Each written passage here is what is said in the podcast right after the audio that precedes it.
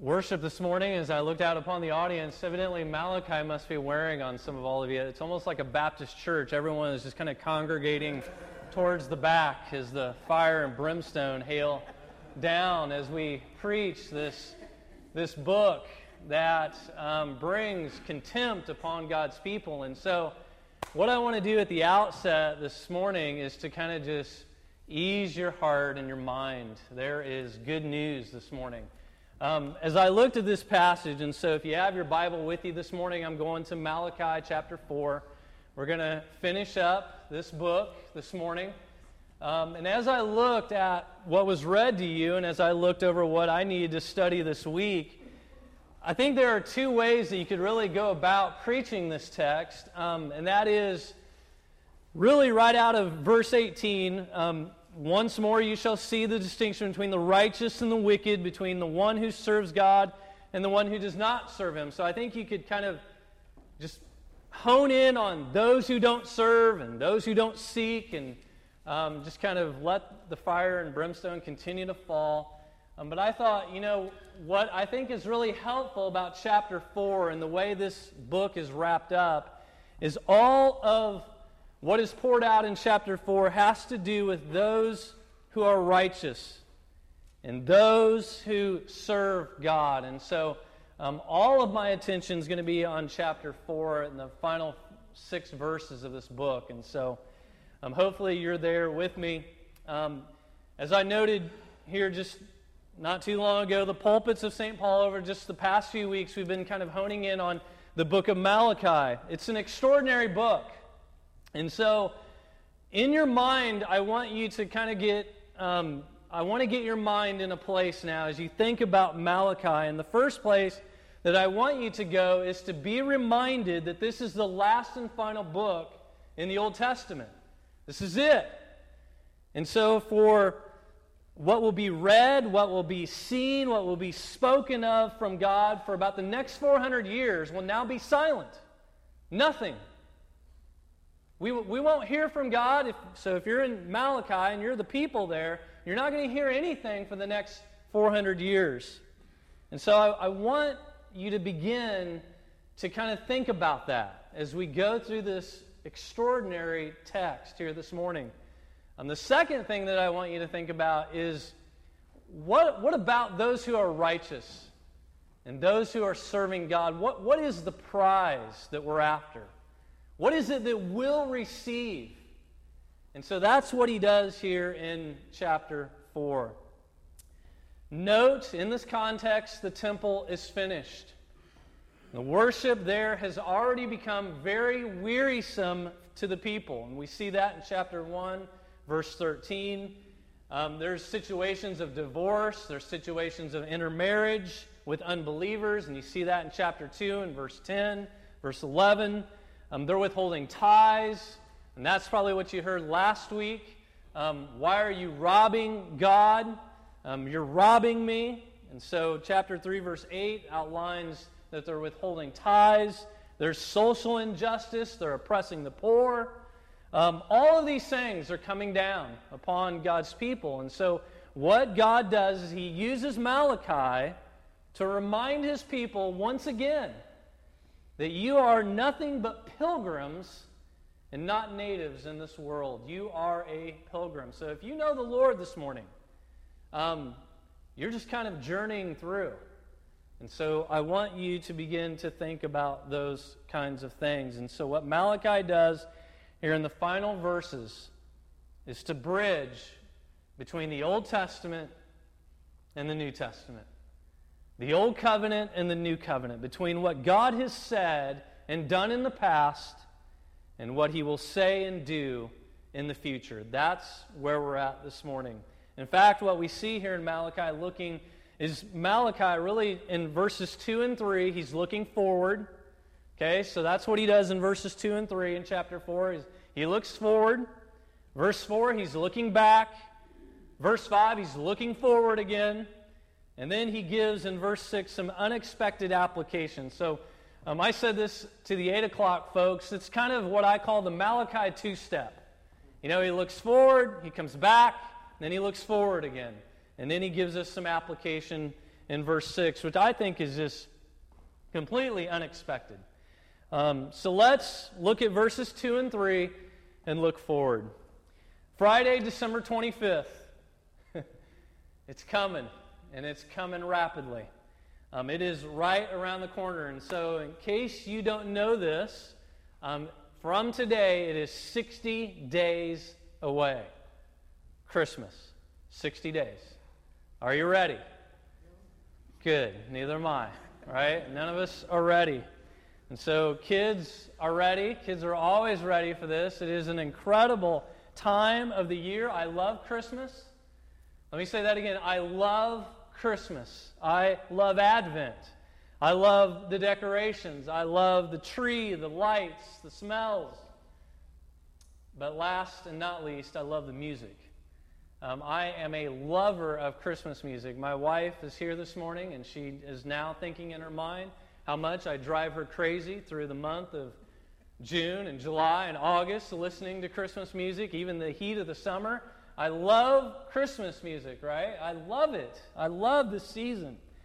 And I listen to Christmas music all year round. And the significance of what Christmas is to us and the, the birth of Jesus should be astronomical, which is why I love Christmas so much. His life, Jesus' life, has influenced more people over the course of human history than any other single man. I mean, name any man. They pale in comparison to Christ. Buddha, no. Confucius, no. Muhammad, no. Moses, not even Moses. Extent of their influence on history and the world pale in comparison to what Jesus has done. And you turn to Malachi 4 2 and what do you see? Christmas. Right? You see Jesus, the birth of Christ. Notice chapter 4, verse 2. But for you who fear my name, the Sun of Righteousness shall rise with healing in its wings. And you shall go forth, leaping like calves from the stall. Ever seen a calf leap from the stall? Come to Kansas. We'll show you how calves leap from stalls. John the Baptist's father prophesied in Luke 178, chapter 1, verse 78. He alluded to this verse and said that with the coming of Jesus, the day was dawning from on high. The Sun of Righteousness was rising. And he has been rising all over the world ever since. And what you see there in verse 2 is all these word pictures here that I, I want you to notice about Jesus, because that's exactly, if you just kind of get underneath verse 2 a little bit, on the surface, if you're just kind of casually reading verse 2, you'll miss it. And so we kind of got to dig a little bit and see Jesus here. Verse 2, a rising sun, notice. Jesus is a rising sun. He brings light where there was darkness. When you have light, you can see, you can see. And Jesus helps us to see things like they really are. Right? He makes sense out of things. Being a rising sun, he also brings security where there was danger. When it is dark, there is more danger, right? Because we, we stumble and we stagger. But when the sun finally rises, you can move with security. And that's the way it is with Jesus. He points the way to go again and again. He's a rising sun. Secondly, he's a beam of righteousness. This sun is a sun with beams, right? Sun has beams, kind of getting the word picture. These are beams of righteousness. Jesus is going to make all things right. Know that this morning. Jesus will make all things right. The wicked will not prosper in the end. They will be judged. Righteousness will endure, it will have its final say. And He has made us right with God through reconciliation. So Jesus makes all things right. He has beams of righteousness. Thirdly, wings of healing. The Sun of Righteousness rises with healing in its wings. We know this, don't we, from the Gospels, that Jesus is the great physician, He's the great healer. Mud on eyes, heals the blind, makes the dead to rise again. He is the great healer. And He meets the tremendous need we all feel or hope beyond the grace that all sickness and all pain and sorrow and crying will be gone forever. There will be a day like that, brothers and sisters. It will all be gone. Jesus is the great healer. Do you see him here? Do you see Jesus here in verse 2? You want to know one reason why people aren't all in for what Christmas really means? Because they're not seeing Jesus in verse 2. It's often because they don't see what it really means or makes any difference at all. The whole thing seems irrelevant to life, it doesn't connect. It's sort of like studying math. So let me apologize to any mathematicians here. If you're a lover of math, I'm sorry to use this analogy, but I think a lot of people study math and they don't see its purpose for life, right? Um, we go through high school studying geometry and we're thinking to ourselves, when in the world am I ever going to use this? Right? And so we don't, it's so remote, it's, it's hardly uh, any connection or commitment to it because it just doesn't mean a whole lot. Leave math to mathematicians, leave religion to the religious. But here we see him making a difference, impacting the world. Malachi has them looking forward. And then notice verse 4. Now he's going to jump back. Look what he does. Look at verse 4. Remember the law of my servant Moses, the decrees and the laws that I gave him.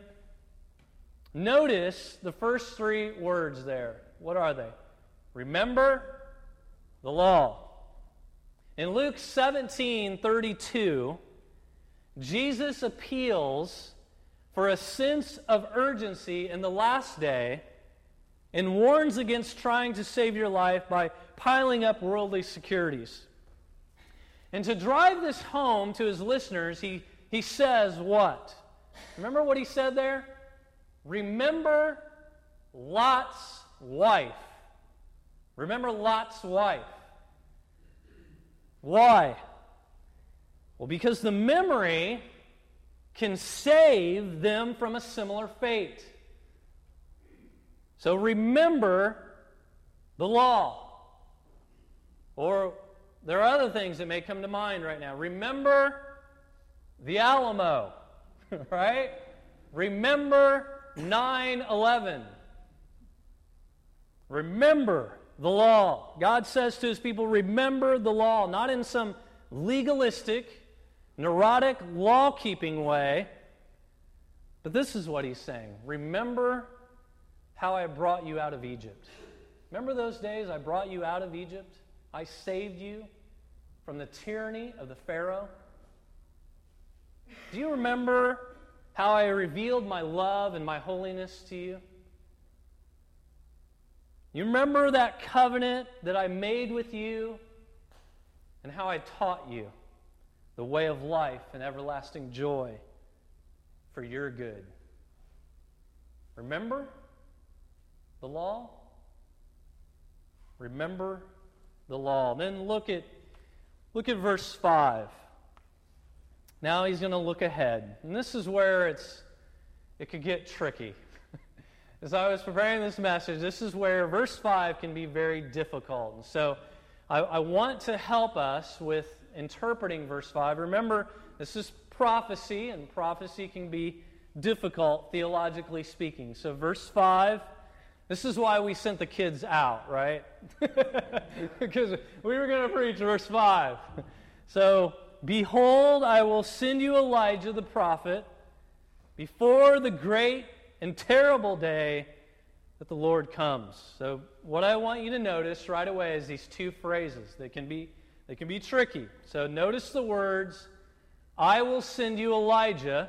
So let's just pause there, right? Remember anything about Elijah? Elijah is, he's like long gone. We are talking Second Kings, right? Elijah is now long gone. And so, and then he says, the day of the Lord, the day of the Lord. If you, and so I think this is how I, I just kind of came to my conclusion of what verse 5 is saying. I, I think it's fitting that the last book of the Old Testament now corresponds with the last book of the New Testament, which is good. All right. I just want to make sure you're still with me. All right. Everybody's still alive, right? We all know last book, New Testament, Revelation, right? So they're corresponding here. And so it's amazing that now Elijah is brought up. And the reason why it's so amazing is the fact that the Bible records that what? What happened in 2 Kings? You remember? Elijah, he didn't die, did he? Right? Elijah and Elisha are walking along the road there in 2 Kings 2. And as they were walking together, suddenly what happens? A chariot of fire and, and horses of fire took him where?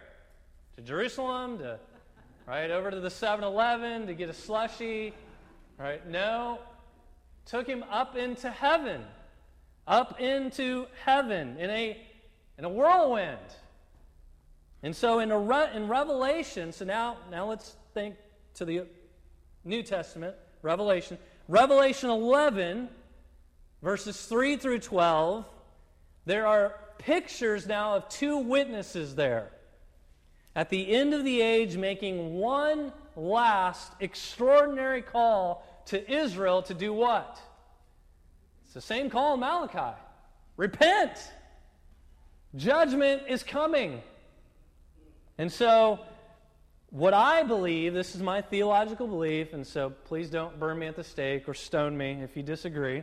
One of these characters there in Revelation 11, I believe, is the final Elijah. And the reason why I believe that is because this, this character in Revelation 11 has the power to shut up the sky that no rain may fall, says there. And so, what did Elijah do in 2 Kings? What did he, what did he tell the king? There's a drought coming, right? And what's James say about Elijah? I've actually preached this message here, so I don't remember if it was here or over there, but right? James says, pray, right? Just like Elijah. Elijah was just like a man. He prayed that there be no rain, and, it, and God answered his prayer, right? And so I believe that's Elijah there in Revelation 11. So apart from the details, if you just ignore me for the last two minutes, that's okay. Because what we're really after is what's the golden nugget here in verse 5. Apart from the details, what's the main point of this prophecy? The main point is this God always precedes wrath and judgment with a call of mercy. Let me say that again. The point here in verse 5 is that God always precedes wrath and judgment with the call of mercy. Right? Maybe you've run into people. Maybe, maybe this is you. You've run into people and they don't like the God of the Old Testament. All right? We like Jesus. Jesus was nice. But the God of the Old Testament, he's like an angry ogre that just likes to kill people and squash them, right? You maybe have heard that. I mean, the God of the Old Testament, wow, God of wrath. And I mean, all these prophecies. And it sounds like he's just a mean guy. I don't like the God of the Old Testament. Well, know this this morning that he sends, that the God of the Old Testament and the God of the New Testament sends messengers to Sodom. He sends messengers to Nineveh. He sends messengers to Somerville before he pours out judgment and wrath. The God of the Old and New Testament is a God of mercy.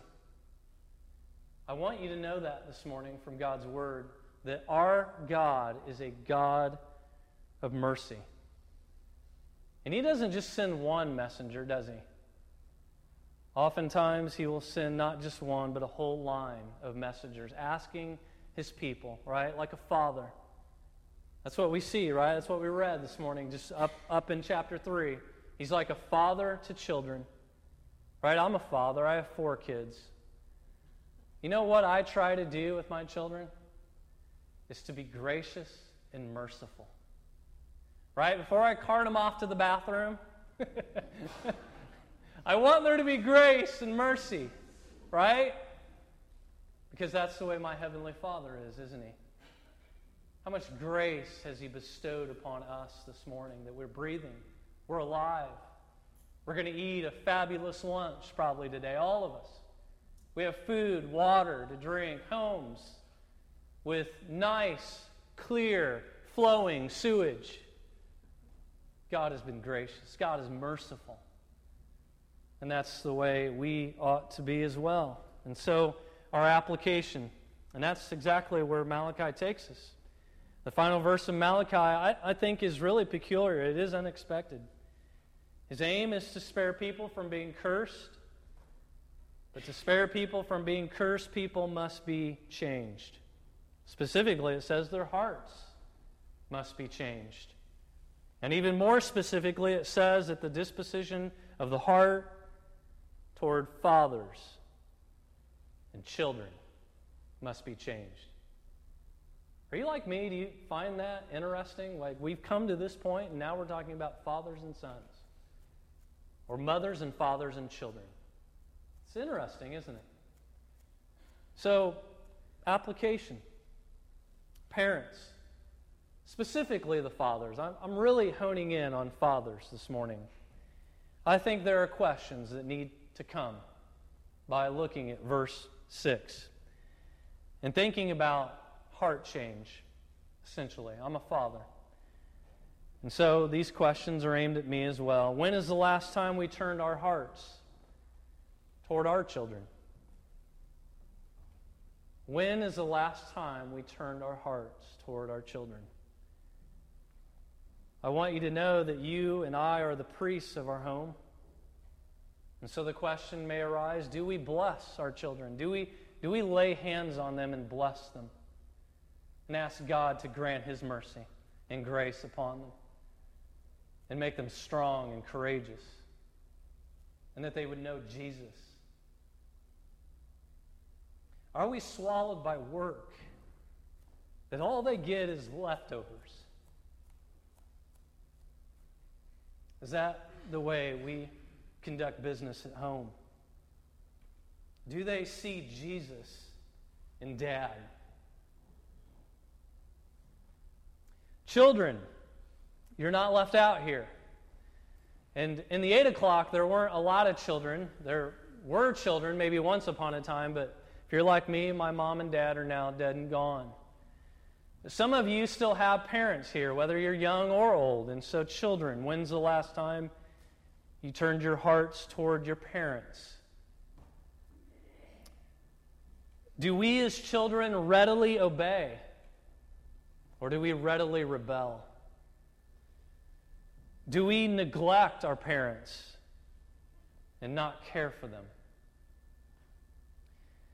And then, lastly, this is really for all of us here this morning. All of us remember, must remember this morning who has turned his heart to us this morning, which is Jesus Christ. Here in just the next few moments, um, all of us are going to stream to this altar where we meet Jesus every Sunday morning, right? I love this pulpit because I can look at it and I can see where men have been messengers and proclaimed the gospel to this parish throughout the many, many, many years. But I also like to look at the altar railings because that's where God has changed hearts. Through Christ, through Jesus. Whether you look back and remember or look forward and see victory, the point comes through, and it's this God has turned his heart toward us in Jesus Christ. Christ has died, Christ has risen, and Christ will come again. Pray with me.